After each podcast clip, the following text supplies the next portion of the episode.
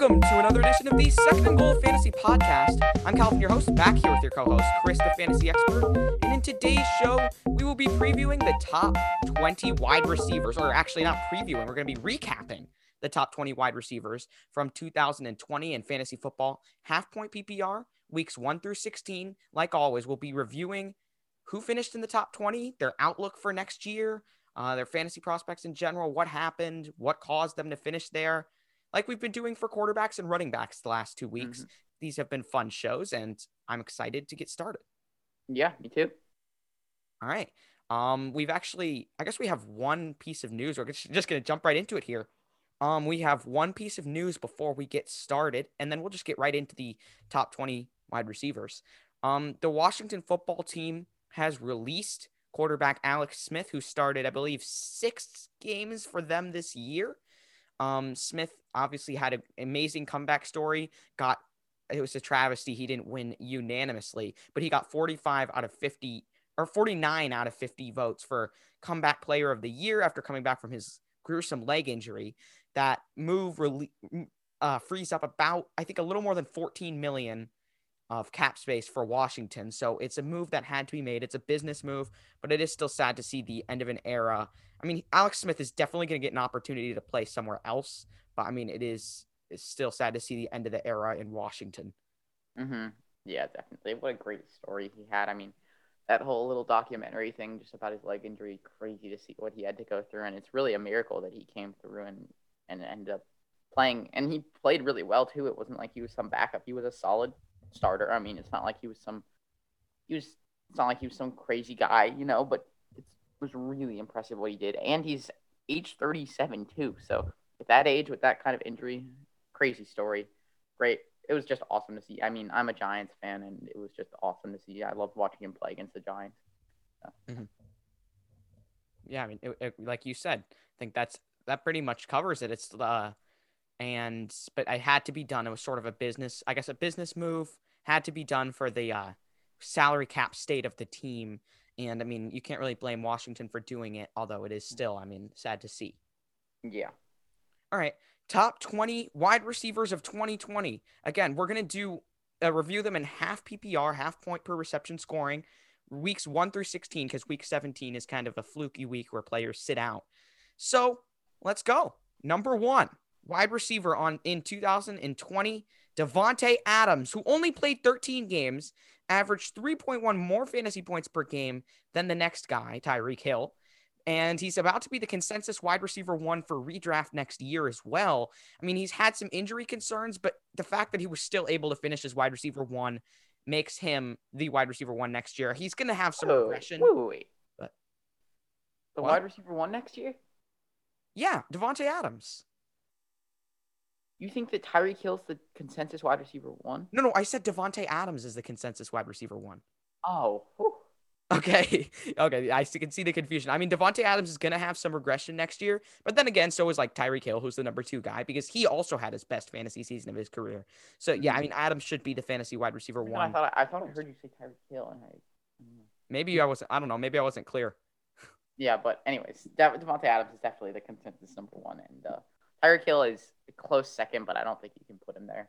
I mean, Davante Adams is he gets so much involvement, so many red zone targets. It seems like he catches a touchdown at least once a game, and that's just crazy. And it's it's not like he's it seems like fluky long touchdowns. It's like he's getting these ten yard touchdown targets and receptions, you know, mm-hmm. just all the time. He's one of the most highly targeted wide receivers in the red zone in the league. Yeah, I mean, that's obviously going to regress a little bit with Aaron Rodgers throwing 48 touchdowns last year. But I mean, mm-hmm. he still scored a touchdown in the games that he played. He scored a touchdown in all but three games. He had five multiple touchdown games. He had two of them with three touchdowns, and he had 18 total on the season. Just an absolutely ridiculous year for Davante Adams. So, yeah, I mean, I'll be I, I don't know. I won't be probably won't be drafting him next year in redraft because he's probably going to be around that seven or eight range, and that's not really where I'm comfortable taking wide receivers. But at the back of the first, sure, like number eleven, I'd probably take him there. Mm-hmm. Yeah, I agree. Number two, like we said, is Tyreek Hill, who played all 15 games, and he was sort of in a tier of his own as well, averaging 19 fantasy points per game. No one, other receiver averaged more than 16.9 per game. He showed he's. I mean, obviously he is a deep threat, which is huge for uh, his fantasy stock because I mean, one play, like especially against good corners, because against good corners, like sometimes the be- even the best receivers can get shut down. But Tyreek Hill only needs one play to have a good Mhm. fantasy game, and. Yep.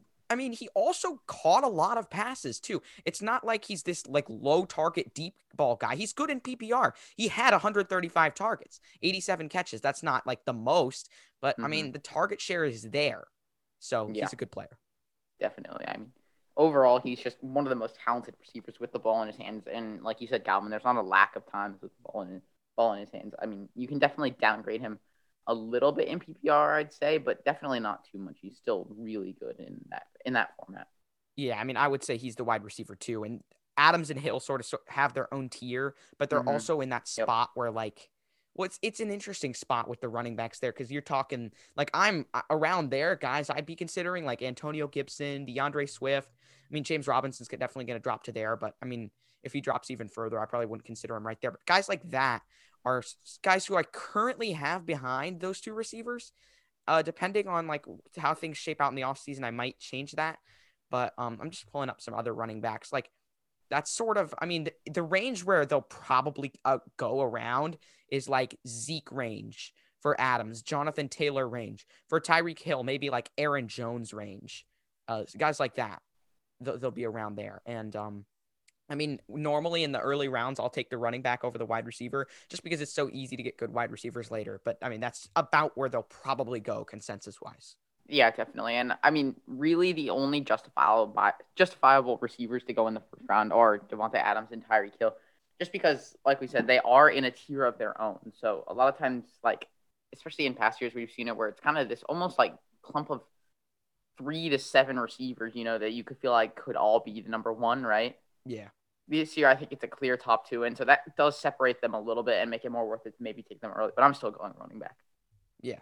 I mean, I think it's just, I, I just don't understand. I mean, it feels like even if like Davante Adams or Tyreek Hill is going to score a lot of points for you, and you draft them in the middle of the first, you're going to find that the running backs drop off a cliff so fast, and running backs are just a dead zone after round three. So it's not fun to have to be searching and being like, oh man, why did I do that? I could have just had like the next breakout receiver. I could have had like Tee Higgins as my wide receiver two instead of having like Devonte Adams and like whoever else you got, like Allen Robinson, and then having no running backs. Like th- that's a problem. All right. Um. Yeah. So number three on the list, Stefon Diggs, who is played 15 games out out of 15 in the uh, first 16 weeks of the season, since we're not including week 17. Uh, Diggs had 16.9 fantasy points per game, totaled 254 total fantasy points per game, or I mean not per game, 254 total fantasy points, and he really had a breakout year. He when he moved to Buffalo, it was like the best of both worlds for Josh Allen, whose completion percentage shot up, and then for Diggs, who just had his breakout season as he could finally be the alpha one in an offense. Mm-hmm. Yeah, uh, Diggs was just a really impressive. Had a really impressive year. So many targets, so many deep balls. He was just showed that he's a top receiver. And I mean, I, none of us expected this. We thought he was going to be good in that new offense. We expected some improvement, but not what he did last year. It was really impressive, and uh, he'll definitely be back for another solid season next year. Yeah, I mean that's one of those hindsight is twenty twenty things. Fading him at like around his price where he was like wide receiver thirty, that was not smart in hindsight. You don't put Stefon Diggs as wide receiver thirty. Mm-hmm. Yeah, pretty crazy to think about how, what that jump. I mean, just impressive. Yeah, I mean, why there were some people who were on Stefon Diggs like in the industry, but most most of us missed on him, and it was like he was the next big breakout. And speaking of the next big breakout, number four, fantasy wide receiver Calvin Ridley, who played 14 out of 15 games, averaged 16.4 fantasy points per game. And the best part, the my favorite part of what I saw from Calvin Ridley this year. I mean, obviously, it's easy for guys who maybe aren't the best receivers to produce as a wide receiver too. Um, Juju Smith-Schuster, but Calvin Ridley per- proved that when Julio Jones was hurt, he could be an alpha wide receiver one. So there's no need to worry about Ridley's stock based on Julio moving on. Ridley was just as good when Julio was out there or hurt and and when Julio was out there as when Julio was hurt or when Julio was playing hurt. And that's great to see. hmm Yeah, definitely. He had another really impressive season. A lot of people expected him to take a step up. I was a little bit concerned with Julio, and I was definitely wrong there. But uh, he's a really young, talented guy that's definitely going to be at climbing to the top of our wide receiver boards for years to come. I mean, he's just.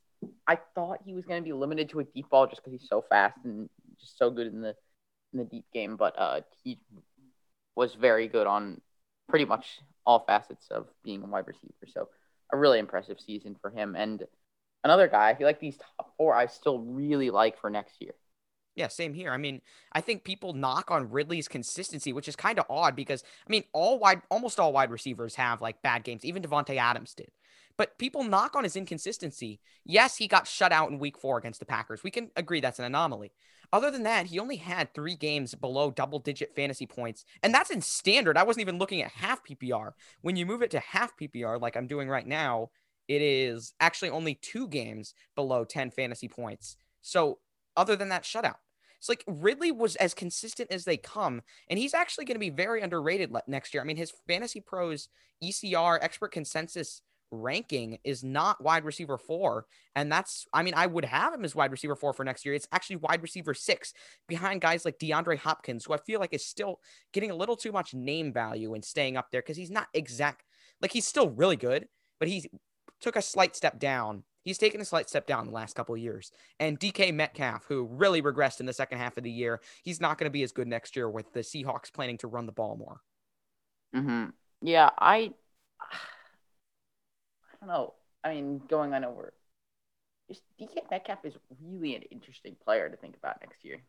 I'm avoiding him. I can't take him at wide receiver four when he has so, that much risk. Or actually, yeah. he's, his consensus is wide receiver five, but I still can't do that. Yeah, I mean, I don't know. There's it's a really risky pick, but it's also a pick that he could end up being the number one wide receiver next year. The no number one. Wow. Yeah. I, I, I mean, not I don't think he can with the Seahawks running the ball that much. I really don't think his ceiling is much higher than where he is ranked. Like I really think his ceiling is where he is ranked, and that's the problem with it. Mhm. Yeah.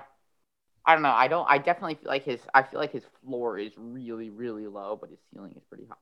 So. Yeah, I mean, I've currently got him as the wide receiver 11. I'm fading him like crazy. I would have like he's going to be one of my players to avoid. He's not finishing wide receiver five next year. I, I mean, unless there's like crazy injuries at the top, I don't think he finishes at wide receiver five. But I mean, we can agree to disagree on that, I guess. Let's move on to uh, number six, who is DeAndre Hopkins, who actually almost played as well as DK Metcalf because DK sort of struggled at times in the second half of the year averaging 15 fantasy points per game, scoring 224.8 total in those 15 games.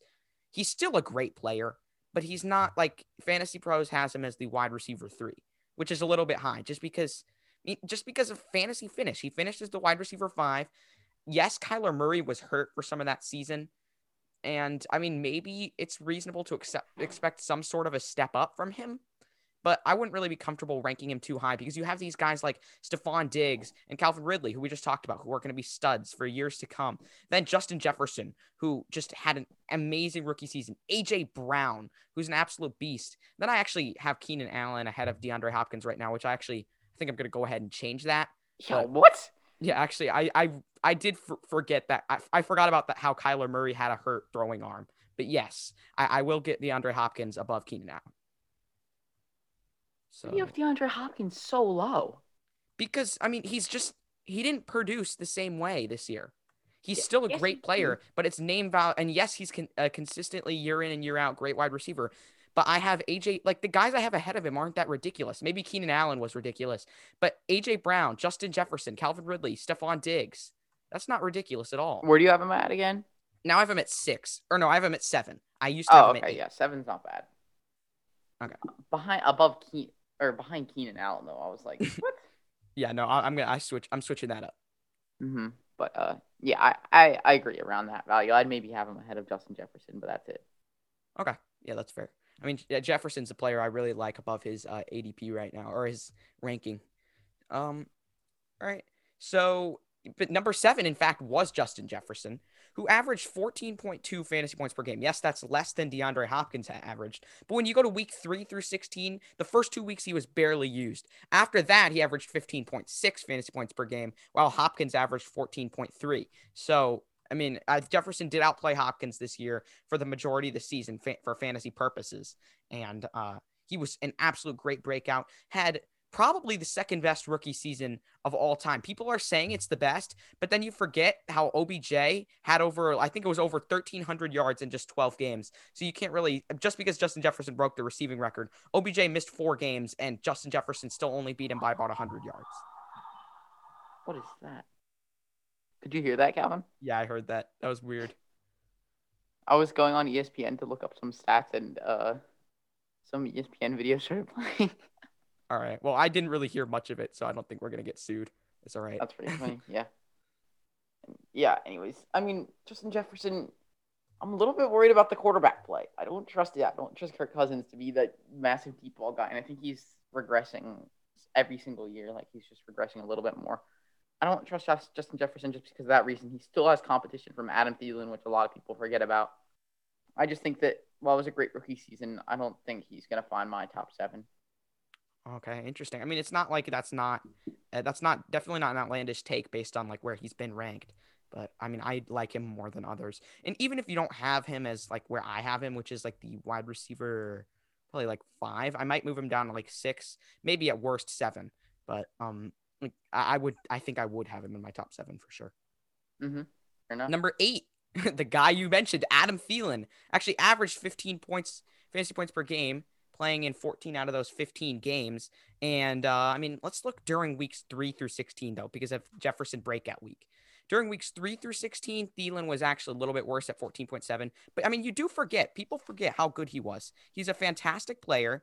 And I mean, he's getting old. He's 30, but he's a great slot receiver, one of the best in the game. So, I mean, yeah, great for next year. Mm-hmm. Yeah, definitely. I definitely agree. I mean, he had a really solid season next year, and I don't see why there's going to be a ton of regression coming here. Mm-hmm. Yeah, it's well. I mean, Irv Smith might take some targets because like those slot targets versus tight end targets are always difficult. But yeah, I mean, I, I he's still a great receiver, and he might actually end up being undervalued in redraft next mm-hmm. year. Yeah, I mean, I don't think a lot. I think a lot of people are going to be expecting some something massive to change, but I still think he's a solid receiver. Mm-hmm. All right. Uh, let's see. Who is number nine? I gotta pull this up. Sorry, I didn't have it pulled up right away. Mike Evans, number nine receiver, 13.8 fantasy points per game, played all 15. And he, I mean, even with competition for targets, I think in the start of the mm-hmm. season, Brady Tom Brady really didn't throw to Mike Evans, but as Bruce Arians sort of adjusted the offense, I think Brady got more comfortable with going to like a more deep threat guy like Evans, and I think it'll help him if he resigns with Tampa. Like I'm, I assume if they, well, actually no, Evans is under contract. But if I think at least one of Godwin and a- Antonio Brown will leave, which should help Evans for next year, I actually do like Evans. And people forget the longest stretch of 1,000 yard seasons to start a career is seven seasons, and that record belongs to Mike Evans, who beat Randy Moss's record. Like Mike Evans is one of the most underrated wide receivers in football, and I have him as my wide receiver nine. I think it like having him as a top ten guy is certainly fair for next year. Mm-hmm. Yeah, I definitely agree. I mean, so they've got a lot of changes coming through too. We don't know what's going to happen with Antonio Brown. Chris Godwin is also a free agent. There's uh, been some talk that he could be re-signed on the franchise tag there are a lot of moving parts. We know Mike Evans isn't going to move though. We know Tom Brady isn't leaving, so I think that that combination is still going to be there. And yeah, I mean Bruce Arians was really o- able to open up Tom Brady in the deep game and allow him to find guys like Mike Evans. And then obviously we saw how good Mike Evans is in the red zone and having a target like that. I mean, there's no way that a good quarterback like Brady isn't going to throw to him a lot. So yeah, Some, something I love to see. Smoking hot value next year. Mike Evans is ranked as the wide receiver 15. He's somehow two spots behind Chris Godwin. I don't understand that. He's six spots behind Allen Robinson. I don't understand that either. And I like Robin. I love Robinson as a player, but he's going to be a smoking hot value. Nobody who's ranked yet on Fantasy Pros has him above 10. All none, none of the 33 experts who have it so far. Yeah, that's a little bit ridiculous to me. I mean, he's just such a dominant player and he just so many touchdowns and he's one of the players that isn't necessarily touchdown dependent. Like he still does, he still gets some yards and receptions, but he definitely is helped by how many touchdowns he scored. But the other thing is, it's not like he's gonna totally lose, a, have massive touchdown regression. You know, he's a really good red zone receiver, and Tom Brady's gonna continue to throw to him in the red zone because that's what's been working for them. Mm-hmm. Yeah, I mean, I'm excited for him next year. I think, and I didn't realize he was this low in rankings. Number 10, Allen Robinson, also averaged 13.8 fantasy points per game, was 0.3 behind Mike Evans for the year. But Evans had some extenuating circumstances. So Evans was, I mean, yes, Robinson may have been more trustworthy throughout the year, but when Evans wasn't dealing with like not being like being ghosted and out and like not being thrown to, except like a couple passes in the red zone. I remember that 2 2 and 2 game early in the year. It's like, oh man, Mike Evans is going to regress. It feels like, but he actually never did. It was just Brady just started throwing to him more. Mm-hmm. Yeah, definitely. And that's that's pretty much what happened. I mean, yeah. Oh, Mike Evans. I just feel like I could grab him so late in redraft and get such good value out of him. Mm-hmm. Yeah, it's gonna be great. Uh, number 10 is Allen Robinson, though. He's a free agent. He could be franchise tagged by the Bears. I mean, the franchise tag is actually somewhat affordable for wide receivers, but I think he'll still hover around like back end wide receiver one range, probably. Mm-hmm. Yeah, definitely. I mean, it really does depend on what team he goes to. And the Bears, I think he'd hover around that back end wide receiver one range. But uh, on another team, I think that he his value could grow exponentially. I mean, he is a really talented player who can definitely handle a huge workload one of the highest reception guys. So in PPR and half PPR, definitely upgrade him. I'm gonna wait to see where how this whole free agency thing shakes up with him. But right now with the Bears, I'd have him as a back end wide receiver one, maybe 10, 11, 12, that range. All right. Um. Yeah. It's. I, I'm trying to think. What would be the ideal landing spot for him? Oh man. Mm, Let me like realistically, what could happen? ideal.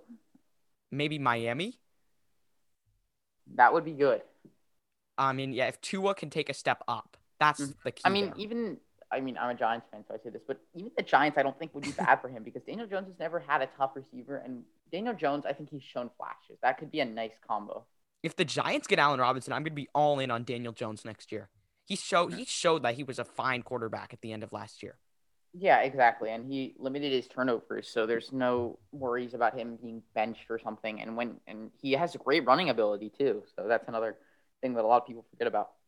Yeah, the, you said the fastest like I think you might have said this on the live show, the fastest like quarterback run all season or something, or maybe it was on the podcast. I don't remember. hmm But- Yep, he's run the fastest of any quarterback uh, in the last three years on his touchdown run, where he ended up falling over. All right, number 11, Keenan Allen played 14 out of 15 games, actually outscored Allen Robinson in points per game. It's going to be interesting. I mean, uh, Brandon Staley, new head coach, defensive minded head coach. They also have a new offensive coordinator. I'm blanking on the name right now. Um, I think, oh, Joe Lombardi is the new offensive coordinator. And I think he's a guy who said that he likes to throw to the running back. I don't know. I mean, it's going to be interesting to see if Austin Ekeler's ta- targets increase or not.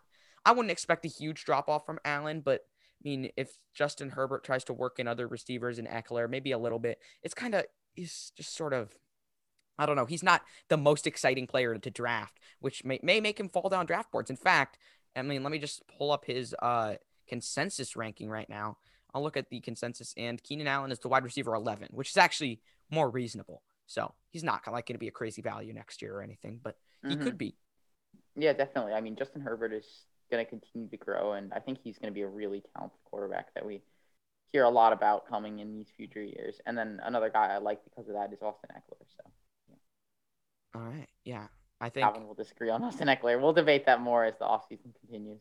yeah, Austin Ekeler, injury prone, hurt. He's fine between the tackles. He's a very talented player, but when has he shown, other than like those four games, or excuse me, that he can be a like a bona fide like RB1 where you have like that RB6 ranking? He's just too injury prone for me. And I mean, with prone. Herbert in that offense. except for that one thing. Okay, but I mean, last year or last year when he came back, he just was kind of meh. Like I know he didn't play that many games. Like he didn't really Why he is he gonna- great? He had so many receptions. Not really. If you look at his, he didn't really with his stats. He had so many receptions. No, he didn't. Let's see. In his last games, He had no, he had he did have more than most running backs, but it's not like Austin Ekeler. Well, it's not like what people are like. Oh, he's gonna get ten receptions a game. He did have a lot of receptions, but he just wasn't like he wasn't that. He was very good, but he wasn't that great. I don't expect him to be, especially in Herbert's like great rookie season. I don't know if Herbert gets that much better than what he did in his rookie year. So, uh, yeah, I mean, I'm not.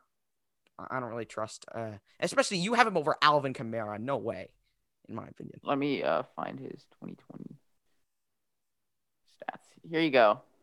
2020 in weeks 13. Uh, when did he come back? It looked like he came back week 11. 11 receptions, four receptions, nine receptions, four receptions, three receptions, six receptions. Is that targets or receptions? Receptions. Are you sure? Yes. Okay, well that's targets still- are 16 re- targets, nine targets, nine targets, four targets, three targets, seven targets. Oh right. Oh yeah, no, I remember the 16. After the 16 game though. I mean, it wasn't Okay, maybe. mean, he, he does get a lot of catches, I guess, but it's not like it's I don't know if it's as high as we've seen from him in the past. I could be wrong though. Mhm. But he Okay. Yeah, I, th- I think he's going to be solid, though. All right. Uh number 12, Robert Woods quietly snuck to that position. 13 fantasy points per game. He's going to be interesting again next year. His consensus is wide receiver 17 on Fantasy Pros. And with Matthew Stafford, a QB upgrade, I don't know if that actually makes that much of a difference because I mean he was solid. It might make him a little more consistent, but he's going to be a solid wide receiver too, I would say next year. hmm Yeah, I, definitely agree. I think that it's just tough because obviously lots of moving parts. But yeah, I agree with you. He's going to be in, around that solid wide receiver two range. I think you're going to know sort of what you're getting from him. hmm Yeah. All right. So it's it's like he wasn't as consistent as in years past. He wasn't like classic Robert Woods, but he got the points. hmm Yeah, and that's what he always does. He gets the points. He manages to find the end zone a few games, but he always gets a lot of yards. And I think Matthew Stafford is definitely going to kind of lock him in at that sort of wide receiver two range. All right. Uh, number thirteen, Tyler Lockett. Oh man, Ugh, absolutely ew. regressed in the second half of the season. Twelve point six fantasy points per game. He had one game with forty five points. He actually had like I heard this on the fantasy footballers. Want to know how many top twenty four performances Tyler Lockett had in twenty twenty? Sure, Three. exactly, and that's why I do not like him next year. he's not going to be a top 24 that a ridiculous regression is coming i can't believe with three top 24 performances that he made it to wide receiver 13 how is that even possible I know. Yeah, that's that. It's just crazy. It just shows that his value is way overrated by one massive forty-five point game. yeah I, guess that's true i mean he really did have like three games and that was it all right Now, Mhm. I mean, there, I would just, I'm just, it's going to be very tough to draft him. He's just been inconsistent throughout the years. And every year it's like a Tyler, people predict Tyler Lockett's going to get more consistent. It's just not going to happen. And even if he winds up mustering like wide receiver 20 next year, I, I can't just, I can't, I can't draft him. I, you have to avoid him because you also have to think about the trust factor. Like, say Tyler Lockett has a bunch of good games, a bunch of blow up games, but he also has a bunch of bad games and like you don't start him during the good games because he's been bad other games. That hurts your fantasy team, and that means he wasn't as good for you as the. I think you're uh, always going to be starting him, but yeah, you're definitely not going to get what you wanted a lot of the times. And even if he does finish better, even if he does finish, like just because I rank him as wide receiver twenty doesn't necessarily mean that I think he's going to finish. Like, I well, it kind of does, but it's like a lot of times my rankings are based on who I want you to draft in what order, right? I mean, obviously. a lot of the times, not always, but sometimes. But anyway, so if, if someone's going to be super inconsistent like Tyler Lockett and have one 45 point game that's going to lift his ranking up by like five spots, then I'm going to rank him five spots lower or four spots lower because, you know, that one big game doesn't have that much value to me. I mean, yeah, it wins you a week, but You're, you're, I you're mean, a mainly- player to win you a championship, not to win, or to help you win the championship, not to win you one week. yeah, that's true. I mean, you just, oh, I'm just avoiding him. I, you can't, if you can't Mhm. rely on a guy for to start for you week in and week out, then those like half of those blow up games aren't even gonna matter because it's like, oh shoot, I left him on my bench, and then he's just really bad for you. Yeah. Mm-hmm. wide receiver 14, AJ Brown played 13 games, 14.3 fantasy points per game, and he really just like he he didn't really regress from last year. He proved he was an outlier. Everyone was like, "Oh, AJ Brown had a ridiculous yards after catch." Well, yeah, that's because he's the best yards after catch receiver in the league, and I was on that narrative myself. But he's just an absolute beast. He's, I'm, I mean, he's better than Tyreek Hill yards in, in terms of getting yards after the catch, in terms of rack yards, in my opinion. He's the best wide receiver in the league at that. Mm-hmm. Yeah, I, I definitely agree. And he's just so dynamic with the ball in his hands and his ability to adjust in the air to make just these incredible plays is it's something that we haven't seen. I mean, he was a second round pick, so not a lot of people foresaw like him becoming some insane player, but he's definitely been one of the he's one of the I mean, in my opinion, he's the number one dynasty wide receiver just because he's so talented and so good. And especially playing off that play action game with Derrick Henry. And then you look at he didn't even have that many receptions last year. I mean, like if he mm-hmm. can start getting some massive workload and his workload just continues to grow, which I expect it will, he's going to be incredible. If Corey Davis leaves, that's going to be ridiculous. All right, I yeah, in, P- in PPR, yeah, mm-hmm. In PPR, AJ Brown is the wide receiver four right now in FantasyPros Dynasty consensus, but the highest is wide receiver one. And there are some people who believe that, like you, Chris, that AJ Brown is Dynasty wide receiver one, which is fair. I mean, he, he's he's lot he's young, he's incredibly talented, and I mean he his he does kind of have a brutal play style though. It sometimes comes back to haunt him. Yeah, a lot of the time it was kind of tough to see because a lot of times when you have him on your team, like I did last year, it's like, oh shoot, he's limping off to the sidelines. Is he gonna be okay? Like stuff like that. Mm-hmm. Yeah. But, uh, he's he's tough. He usually plays through it, and he played through like, oh, I'm trying to remember. Was it a knee injury that they said he would yeah, have to he miss two, and he had surgery on both of his knees in the off season. Yeah, he they said in week two that he was out for the year, and he didn't miss a beat. He missed like three more games. Mm-hmm. Yeah. Ridiculous. What a freak athlete. Yeah, I mean, if he was playing with like two like bum knees and did all of that. Oh I know. man. Like I mean, he sat out pretty much every single practice. Every single week he was on the questionable list because they had him sitting out practice. So when yeah. you know it's bad. And oh my, when he comes back next year. Now, there is one side of that though. Is it concerning that he had trouble with both of his knees? Mm, maybe, but I mean, he, he he's, uh, I don't know. Not re- I don't. This doesn't I mean, feel like a Todd Gurley situation. one knee, but to have both knees. It doesn't feel like a Todd Gurley. I feel like he's gonna just. I don't. I. I don't know if he's actually gonna get that much better because of this because he's just so good. But maybe I mean because he's already so good. But I don't know if it's like it's not Todd Gurley situation for me because with Todd Gurley was dealing with knee injuries, he looked bad on the field. AJ Brown looked like he wasn't hurt. Mm-hmm. Yeah. Um.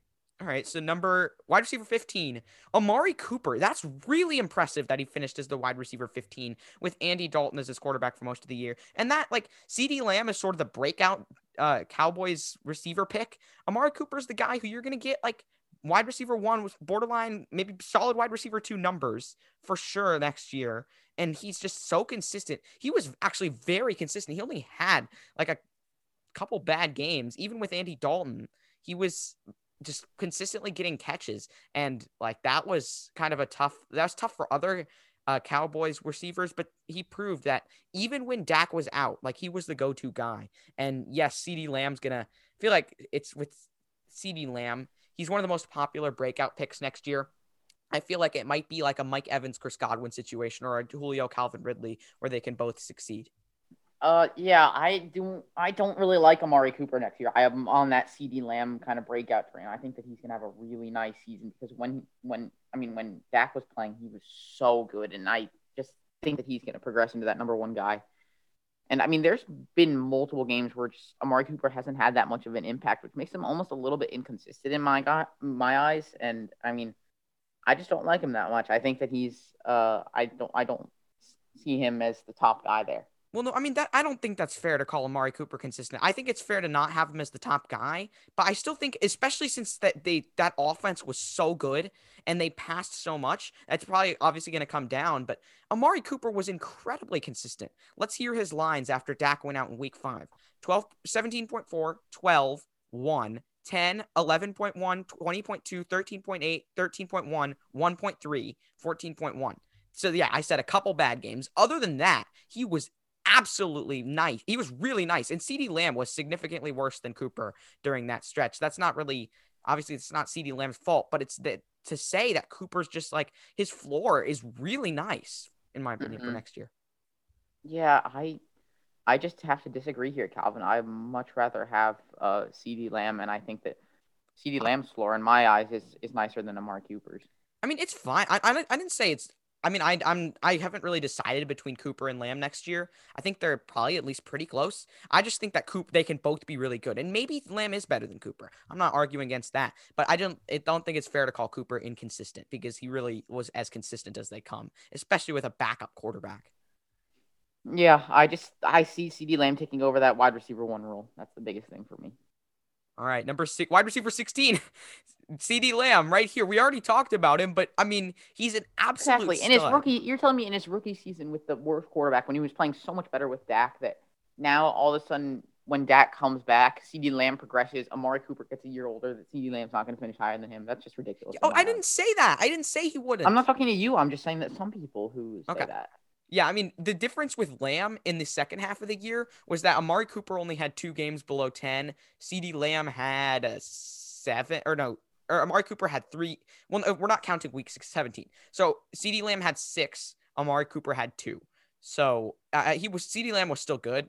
And I mean, a lot of those games like weren't like one like Amari Cooper had.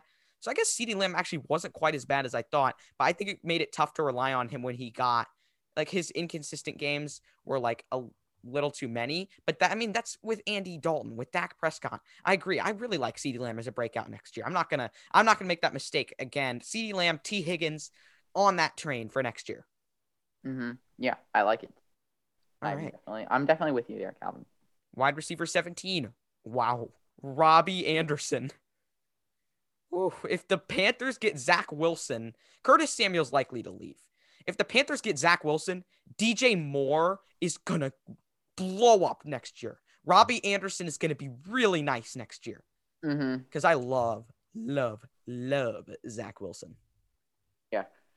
Calvin's way too high on Zach Wilson, but I don't mind it. That's he's he's the I honestly like I I'm not gonna go with consensus here. I'm gonna put Zach Wilson as my quarterback one ahead of Trevor Lawrence. Trevor Lawrence is gonna be nice in the NFL. Don't get me wrong. I really liked what I saw from Lawrence. He looked extremely pro ready on film. His pocket awareness was just like you never see pocket awareness that good from a quarterback. But watching Zach Wilson, he like he literally basically was like a college Mahomes. And before you talk about like how BYU had a bad like schedule, let- let's look at their football schedule for this year. I mean, I'm trying to let's see if I can find it on um ESPN. I want to see like which teams were ranked because they actually played quite a few ranked teams. So BYU Cougars, they played one, two, they they played three top 25 teams. That's not something you often see. And that not just top 25. They also played good teams like Houston, who wasn't top 25, but they were very good. Um, I mean, they also played, I guess, Navy. I don't remember how good Navy was that year. I can go see.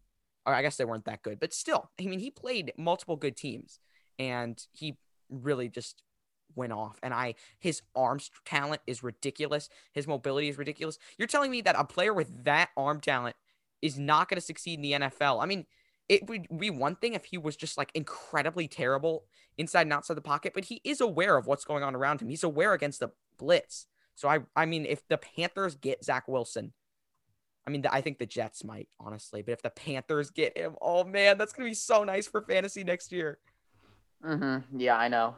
It's gonna be it's gonna be pretty crazy. All right, well, that was my Zach Wilson. That's my uh, weekly Zach Wilson uh, piece. I'll be talking about him every week until we get to the season. hmm Yeah, I mean, honestly, if he goes to the Panthers, he's like pretty much a top 12 quarterback for me next year, probably. Like, I, I, I- that when we do like, I mean, I think we decided, Chris, that we would do like our 10 bold takes and then like do one per episode heading up to the season. Hmm Yeah. Yeah. Zach Wilson might be involved in one of those. hmm Oh yeah, Calvin's gonna right when he gets drafted, Calvin's side are gonna be like, no, he's on the wrong team, or he's gonna be like top ten or top five fantasy quarterback, you know? Mm, yeah. All right. Um. So, let's see. I guess number 18, and I think Robbie Anderson is like, if he doesn't get another quarterback, he might finish around that mid to back end wide receiver two range. Number 18, Juju Smith Schuster. He really busted this year. I was very happy about my Juju Smith Schuster pick. People had him as a borderline wide receiver one, but he can't play as a wide receiver one in an offense. He's just not able to handle that pressure. And yes, while Juju started playing a little bit better than later in the season, you know why that was? Because of Chase Claypool and Diontae Johnson playing better than him. That that's mm-hmm. why. Or at least playing like pretty much as good. He had other guys to take pressure off of him. He can't be the alpha in an offense. And that's why I think if he goes to the Colts in free agency, it's going to be very big, huge, massive bust next year. Okay, fair enough. I yeah, I I kind of like I like this. I mean, you say you are correct about Juju Smith Schuster. Uh, how about me? Oh, right. Well, you ranked him exactly right. I had I mean, him around consensus, I think. So you I have think... to consider injuries, though. Injuries, Christopher. Injuries, injuries. Injuries, injuries. Oh, yes, exactly injuries. So it earned me the most points on the thing. So. Mm-hmm. Anyways, All right. Okay. Uh, let's see. Um, I guess. Oh, sorry. I gotta pull it up. Number nineteen, Terry McLaurin played 14 games. Get this man a quarterback. He played with two high ankle sprains, not even the one we know about. He played with another high ankle sprain last year. It's like AJ Brown. Terry McLaurin is such a good player. I'm going to be looking for him in drafts next year. He's wide receiver 14 in FantasyPros consensus. I mean, I might even. That's a nice spot for me. I, it's not like a crazy value, but I'll go wide receiver 14, Terry McLaurin all day. Mm-hmm. Yeah, and fair enough. Last one before we wrap it up. Diontae Johnson, wide receiver 20. I guess he actually finished behind Juju Smith Schuster. Let's see what his game log looked like because, I mean, I think he did better late in the season. Like it was, or it was some, let's see. Yeah, he did do a lot better late in the season. Like late in the season, he was definitely outperforming Juju. Early in the season, he had like a couple of really bad games, or three like really bad games in the first half. So yeah, I mean, it doesn't really take away from my Juju point, but he's a good player. He proved it. It's going to be kind of tough to compete for targets there. Actually, I mean, if Juju leaves, I do like Diontae Johnson next year because Ben Roethlisberger showed that he would pepper him with targets. Drops mm-hmm. were an mm-hmm. issue, but when you get that many targets, you're going to be fine in terms of drops. Yeah, I think he'll we'll definitely see improvement from Diontae. He's a really talented receiver, so I I definitely like him next year. All right, that's it for the show. Wow. Thank you for listening. okay, uh, Chris is apparently just. Left. Tell me, you have to roll the credits. We haven't. We oh yeah, we haven't done the credits and like the full credits. I mean, the credits are very tiring to do. I mean, I guess I've just sort of gotten away from it. You can follow us on Twitter at SGF Pod. Follow our podcast for updates, and you can follow me, who's very entertaining on Twitter at Calvin underscore SGF, and Chris, who I mean doesn't use Twitter the most, but we can respect it. He's not addicted to social media at Chris underscore. Yeah, I like how you just just basically say that you're addicted to social media, Calvin. no, I didn't. I'm saying I'm entered. I mean, I use it, but I don't need to like crazy. I'm good. I'll stay off of it for like long, long periods. So, uh, yeah. I mean, whatever. I'm just I'm just saying it's a good thing that to not be. Whoa, we just got some off-season news. We gotta talk about this before um, I'm trying to find the source. I got a sleeper notification. So from the sleeper app says the Texans reportedly are willing to let Deshaun Watson sit out the 2021 season. Wow. That's crazy. Oh man. Deshaun Watson's value is going down, down, down, down, down. It's like the Le'Veon Bell situation. Can you imagine if it's like, okay, this is the week that Le'Veon or Deshaun Watson comes back? Never does. mm-hmm. Oh man, that's that's crazy. Except you don't literally have a handcuff that can win you a league. That's the problem. All right, you can follow our uh, live show on Twitter at SG Sports Talk for updates on the show, and that's always a um that show's always a lot of fun. We're going to be doing a our show's usually on Saturday from 7 to 8 p.m. Eastern, but uh, next week it's going to be on Sunday at that time so that we can fill out our March Madness brackets live on the show. So you don't want to miss that. Follow us on Twitter at SG Sports Talk. Click the link in the description to go find our show. And I mean, you can go find uh, our website for rankings, rookie profiles, and articles. That's all up right now. Our podcast website uh, sites.google.com slash view slash second and goal fantasy. So, I mean, there's a link in the description, but for some reason it doesn't, the link doesn't show up on all podcast sites. So in case like your link is not working, that's the link. Sites.google.com slash view slash second goal fantasy. You can also go to our Twitter at SGF pod. You don't even have to have a Twitter account. You can just go to twitter.com slash SGF pod and click the link in the description. And so um yeah, I guess that's about it. Is that it? Did I miss anything? Yeah, that's about it. Uh, email us at secondgoalfantasy at gmail.com with questions or contact us on Twitter. That's probably preferable. Although, uh, um, yeah, I'm, I mean, I'm more on Twitter more often than Chris, so I don't know. But, uh, so yeah, I mean, we can, we're willing to answer your questions. So, or you can email us. Email us uh, with questions for our live show at secondgoalsportstalk at gmail.com. I mean, I we don't usually get emails there, but I usually I check those. I'll probably get back to you within 24 hours of an email. And Twitter it might be sooner.